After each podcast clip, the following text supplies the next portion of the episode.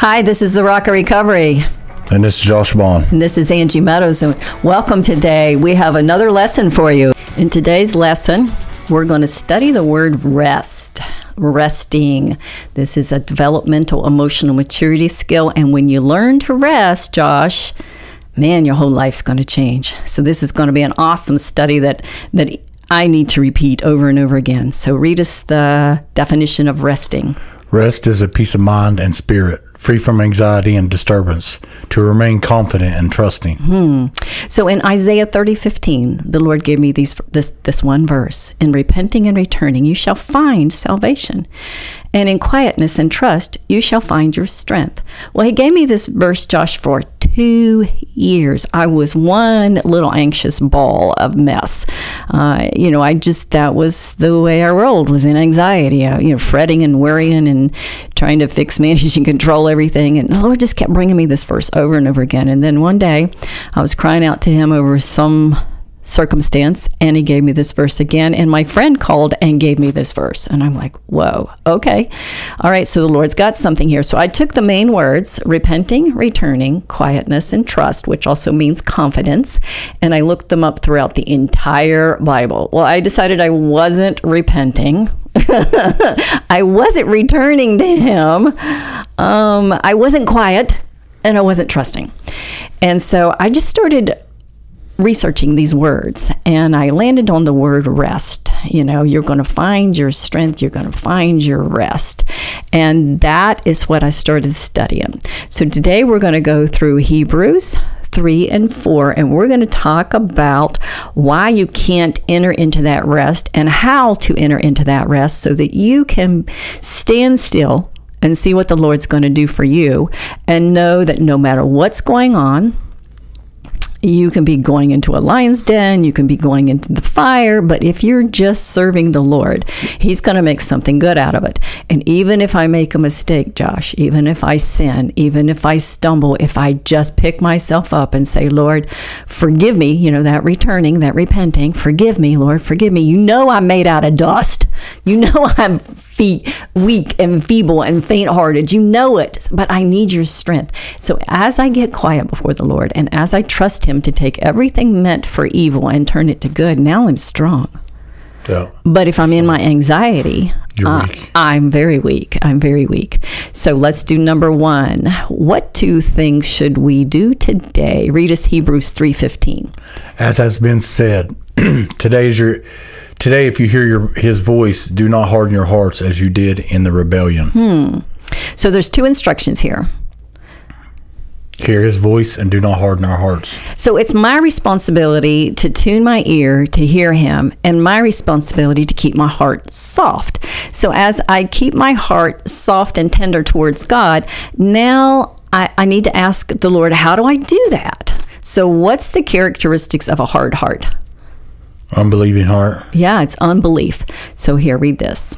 rebellious heart heart will be easily identified by fear, anger, bitterness, depression, sadness, confusion, anxiousness, double-mindedness, and unbelief. Stuck. Yeah, I'm going to be totally stuck in my emotions. So, uh, a hard, unbelieving heart is stuck in those fleshly, soulish emotions. So, unbelief is exhibited in grumbling and complaining. So, if I hear myself grumbling and complaining, I know that I've got some movement I- I've got to make. I've got some things I got to lay on the altar before the Lord. So, do you know what are the characteristics of a soft, believing heart? resting, peaceful, confident, trusting, steadfast, believing, and contented heart.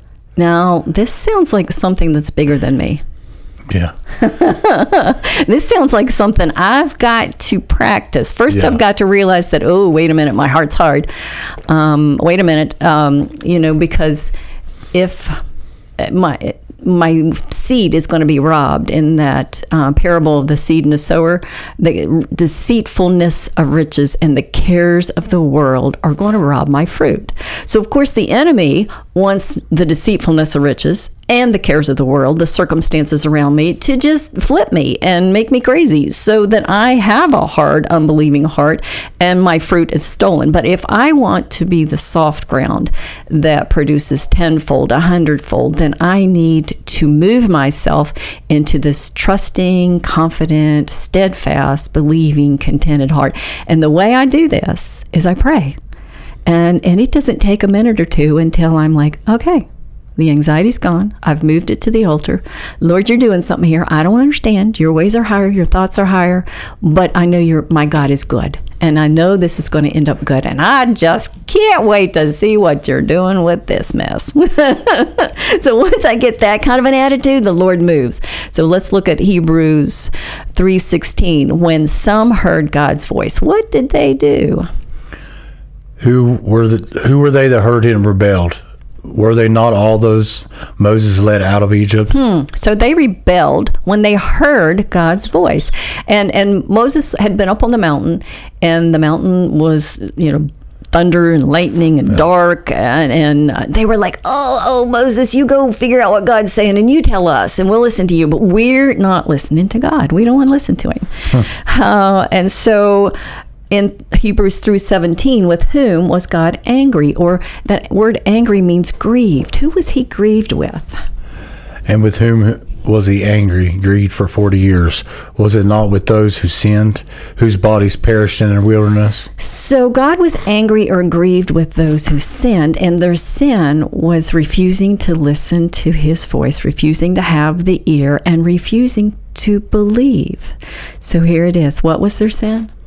Having a hard heart of disobedience. The sin was unbelief. Could the worst sin of the Bible be unbelief, Josh? Yeah. Just not trusting God. And so, Yeah. therefore, I never get to rehearse His promises. I never get to say, But God, you said.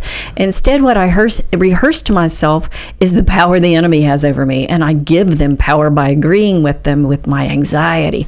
My anxiety is indulging that, is indulging agreement with the enemy. But indulging my faith, practicing it, uh, making it stronger, is agreeing with God. So, what caused their heart to be hard? Unbelief. And keep reading. Immaturity causes unbelief.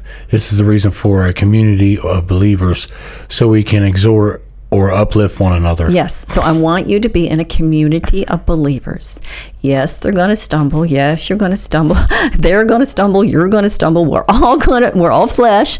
But in maturity, uh, kids are eyes on man and off of God. Maturity says, um, I'm going to the house of the Lord to worship God. I'm not going to fix anybody, to correct anybody, to, um, talk about them. I'm just going to worship God. And if you go with that heart that says, "Lord, I'm coming. I don't care what it looks like, I'm coming." Hebrews 3:18, if we are anxious, what should we look for in our heart? And to whom did God swear that they would never enter his rest, if not to those who disobeyed? So disobedience makes my heart hard. A sign of unbelief or a lack of trusting in God is anxiety. There is no peaceful rest in disobedience. So if I'm anxious, I need to look for where am I disobeying? Well, I'm probably just not trusting him. Just not claiming the promises, just not talking to him about it and not moving my circumstances to the altar, but I'm being dis- have the deceitfulness of riches and the cares of the world instead of setting my affections on things above, uh, um, you know, counting all things good and all things for his glory. So Hebrews 3:19 again, what will keep us from entering into his rest? So we see that they were not able to enter because of their unbelief. There it is, is again unbelief. He just keeps repeating it, doesn't it? He wants you to understand. When God repeats something two or three times in several verses, He wants you to understand this is what needs to be addressed. If you want to enter into my rest, if you want to have my peace, you're going to have to believe. Okay, so what's the promise in Hebrews 4 1? Therefore, since the promise of entering his rest still stands, let us be careful that none of you be found to have fallen short of it. So entering in his rest is me embracing a contented, peaceful heart. The promise of rest is me living to is if we live in anxiety, fear, and stress, it is because we aren't living by the promises. Learn to preach the promises of God to yourself. So, as you're reading the word, I need you to meditate on the promises of God so that you can go in and claim them. You can claim that land of milk and honey. Yes, there's going to be giants. Yes, there's going to be battles, but it doesn't matter. You can stand still and see what the Lord's going to do for you. Hebrews 4 2. What does the word need to be mixed with for it to profit us? For we also have the good news proclaimed to us, just as they did. But the message they heard was of no value to them, because they did not share the faith of those who obeyed. Oh, wow. Oh, oh, oh, wait. The message was of no value? Well, what's the value? The value is for me to have peaceful heart. Yeah. So without my faith added to the word of God, it will not benefit me. Faith is a gift, but I must intentionally activate it and pray for more faith when I need it. Lord, uh, help my own unbelief. I believe, but help my unbelief. I must seek more of God to be able to enter into this rest. So Hebrews 4 3. If we believe, what is our earthly reward? Now we who have believed enter that rest, just as God had said. Oh, so if I believe, if I truly believe, I'm going to have peace. So my anxiety is a signal to me that I have forgotten to trust God. So how long ago did God prepare for us to enter into his rest? And yet his works have been finished since the creation of the world. Hmm. So he prepared this rest for me from the foundation of the earth. So what did God do on the seventh day? For somewhere he has spoken about the seventh day in these words On the seventh day, God rested from all his works. So God rested on the seventh day. That this is rehearsed in Hebrews 4 4. So why do you think God rested? Not because he was tired, but as an example to us. Uh-huh. So he wants us to learn to rest in him. I So- never even thought of it like that ever till just today. Yeah, this is an amazing lesson. amazing. I mean, this is life changing, Josh. If you can get this, nothing is going to flip you. There's not going to be any ground under your feet that's not solid or rock. You're not going to be on the quicksand of anxiety being sucked in by the circumstances of life ever again because you're going to have the power of faith. So Hebrews 4 6 does preaching or hearing the good news bring us into rest? Therefore, since it still remains for some to enter that rest, and since those who formerly had the good news proclaimed to them did not go in because of their disobedience, hmm, So, no, it's a choice for me to hear the good news and for me to receive the promises. That's on me. His word is there, His promises are there, but I have to receive it. Yeah. I have to say, Lord, I trust you more than I trust my power to go try to fix things. So, what keeps us from entering God's rest? disobedience. Yeah, obey everything you know to obey. Just do your best. And you know, that starts small. So, uh, the Lord just gives me one thing. And if I obey it, He gives me another thing. And if I obey that, He gives me another thing. If I get stuck and think, mm, no, I ain't doing that, I can get stuck there for a year until the Lord's like, how's it working for you, little girl? how, how much, how much you want to sit there? So, what are the two commands in Hebrews 4 7? God again set a certain day, calling it today. This he did when a long time later he spoke through David, as in a passage already quoted. Today, if you hear his voice, do not harden your hearts. Well, there it is twice in this lesson. Hear his voice, don't harden your heart. So, how do we know when we have entered into his rest? So we will stop doing your own works. Yeah, read the verse. For anyone who enters God's rest also rests from their works, just as God did from his. Okay, now this was profound. but when I feel my anxiety, I'm doing my own work.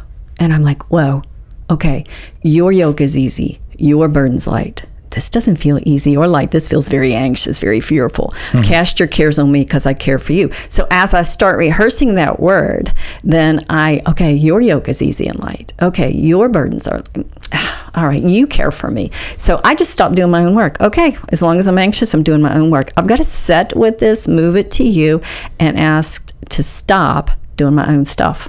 And as soon as I stop trying to fix it, God takes over. So if I'm anxious and not emotionally resting, I am doing my own work. Whew, that's profound, isn't it? Yeah.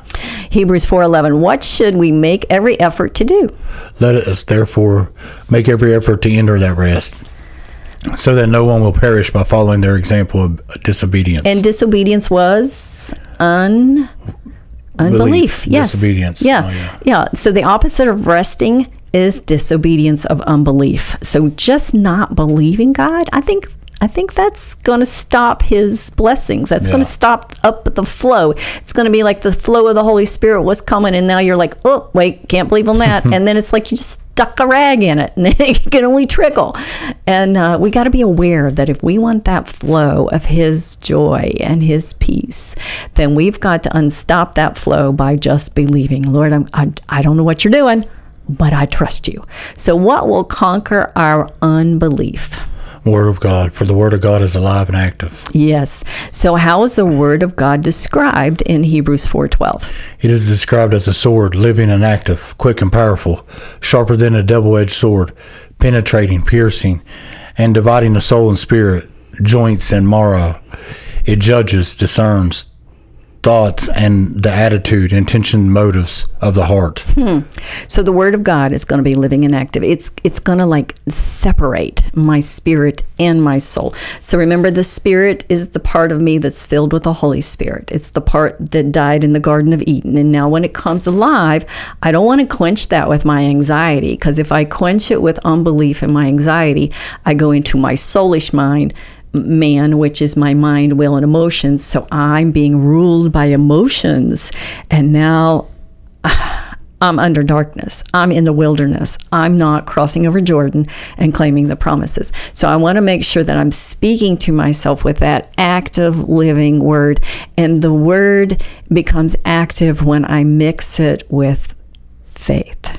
So is there anything hidden from God in Hebrews 4:13?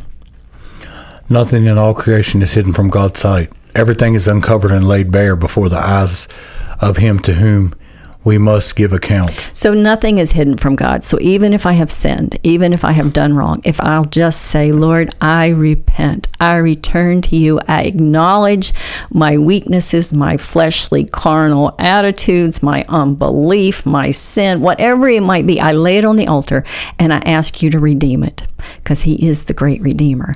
And I know that you can make something good out of something that was meant for evil. And you just start doing the right thing again. You just pick yourself up. I mean, it, you only need five minutes to turn yourself around. You don't need to sit there for five months beating yourself up. You know, if you've sinned, if you've stumbled, if if you've done something you said you wouldn't do and then you did it, instead of sitting there and letting it defeat you for the next six months or six years and giving up, I just want you to lay it on the altar and say, Lord, you can redeem this.